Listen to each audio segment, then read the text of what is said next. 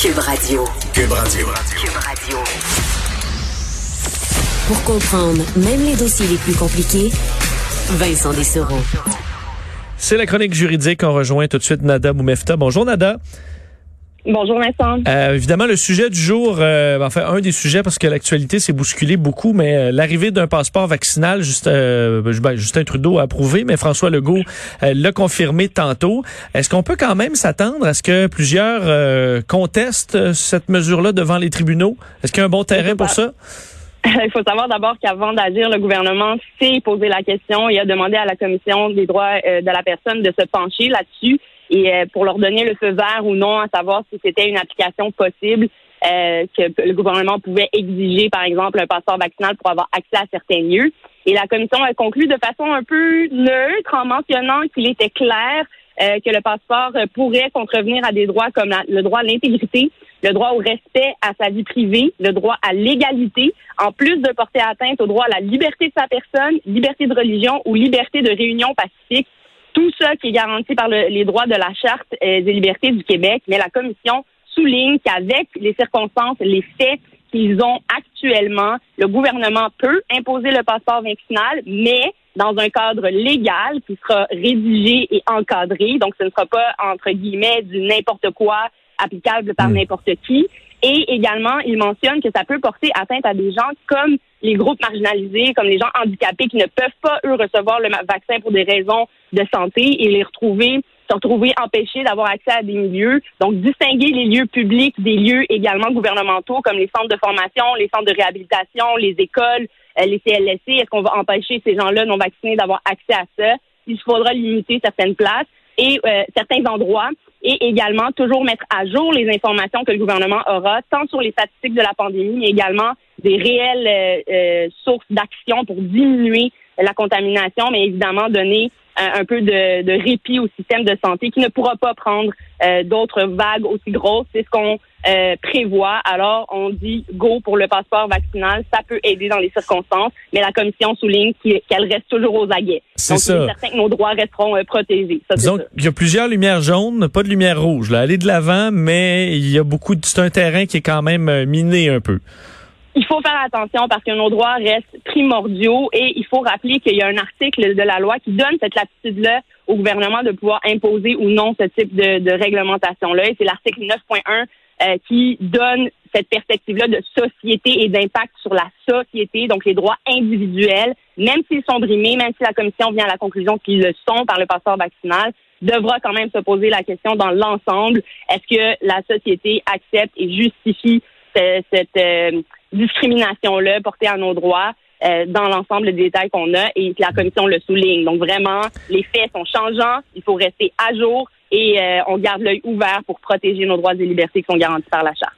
Justement, dans le dossier des mesures sanitaires, euh, cette histoire du festival des Gaulois, là, où bon, des gens anti-mesures, masques et compagnie, là, vaccins, bon, dépendamment des gens, ben, un des organisateurs va être visé par une ordonnance du tribunal pour le forcer à respecter les normes sanitaires. Effectivement, on l'a vu. Hein, il y a eu quelques festivals qui ont repris cet été, des événements, le technique électronique, des choses comme ça, mais ce sont tous des groupes qui se sont euh, pliés aux règles sanitaires avec des, boîtes prévues à chacun des espaces, des masques, etc. Ce groupe-là avait manifesté clairement son intention de ne pas respecter les règles sanitaires et donc les tribunaux se sont euh, mêlés à tout ça pour imposer donc une ordonnance de la Cour ce qui veut dire que s'il ne la respecte pas, il peut faire, faire face pardon, à des conséquences juridiques et aussi pécuniaires, faire face à des amendes, par exemple, selon la réglementation pardon, qui est en place actuellement par rapport à ces amendes-là. On sait que ça a changé beaucoup au cours de la pandémie, mais il peut faire face à ces conséquences-là et donc on peut s'attendre à une présence policière aussi pour surveiller, s'assurer qu'ils vont euh, respecter les règles sanitaires. Il ne pourra pas dire on s'en fout, on fait comme on veut. Euh, les tribunaux ont tranché et il pourra faire face à des conséquences euh, à long terme, lui et les gens présents sur place aussi. À suivre. Euh, dossier, euh, bon, un pédophile de 39 ans qui a agressé des, ses belles filles de 8 et 9 ans, euh, bon, écope d'une peine de pénitencier. Lui qui disait, entre autres, que c'était son rôle de faire des attouchements de nature éducative. Alors, faut croire que, euh, bon, le juge n'est pas embarqué beaucoup dans cette défense. Eh ben, c'est assez particulier, surtout qu'il dit en témoignage que lui, prétendait que c'était des gestes pour éduquer ces jeunes filles. Euh, la grand-mère dans cette affaire a été mise au courant par l'une des jeunes filles qui lui avait raconté l'histoire. La mère également était au courant. Et ce qu'on comprend en plus dans cette histoire-là, du fait que ce soit le père, donc en position d'autorité, en position de lien de confiance aussi sur ces mineurs-là, euh, des jeunes filles, donc déjà les personnes les plus vulnérables de notre société. La mère était au courant, il a demandé à la grand-mère de se taire là-dessus, donc une autre couche qu'on se dit, ben voyons, c'est une limite qui normalement ne devrait pas être acceptée. Ils ont gardé finalement ça entre la famille pour que la jeune fille vive encore des événements, en reparle avec la grand-mère. Et c'est de là où le signalement a eu lieu. Donc aussi une question, je vais faire un parallèle avec le dossier qu'on a eu un plus tôt, plus tôt cette semaine de recours civil contre les parents pour avoir euh, ne pas avoir respecté leur obligation de sécurité envers les enfants. Et on avait mentionné dans un cas d'abus sexuel que si on savait qu'il y avait un risque, euh, l'aveuglement volontaire n'était pas une défense applicable, même au contraire, on pouvait demander des dommages pécuniers. Alors peut-être que dans cette histoire, on verra le même déroulement, mais à procès, on comprend qu'il a été déclaré coupable et mentionne au juge euh, que c'était dans son rôle parental et reçoit une sentence de 24 mois. Euh, personnellement, je trouve que c'est clément dans les circonstances, Vincent, surtout avec les propos qu'il a tenus envers ces gestes-là qu'il semble banaliser. C'est ça, c'est dur de penser qu'après deux ans, il va être bien conscient de tout ce qu'il a, de tout ce qu'il a fait subir à ces enfants-là. Ça peut être assez particulier, mais souvent, lorsqu'on demande des sentences comme ça, et j'ai déjà fait dans des cas euh, également d'agression sexuelle ou d'atteinte à l'intégrité sexuelle euh, de gens, euh, quand même ce qu'on appelle un rapport présententiel, mais un rapport psychosexuel également. Et lorsqu'on donne des sentences comme ça entre deux ans, ça nous deux ans moins un jour par exemple, ça nous permet d'imposer des probations où la personne devra avoir des suivis, aller faire des thérapies. Donc, donc une sortie où on, on fait passer cet individu-là par un système pour le supporter, mais également empêcher que ces gestes-là se recommencent en comprenant le problème euh, et en voyant avec l'individu comment on peut l'éradiquer. Euh, donc ça aussi, c'est des, des euh, solutions et des, des, chemins possibles en défense. Mais évidemment, là, j'ai pas lu tout le dossier pour en venir à une conclusion que ça mériterait, par exemple, une peine plus sévère. À, à, voir ce qui a été plaidé par les deux parties. On voit que dans le droit, on, peut passer, on est passé de, de, de dossiers là, de, de, la charte des droits et libertés avec le passeport vaccinal, un dossier d'agression sexuelle, et là, ce sont des chiens agressifs qui dérangent à Sutton.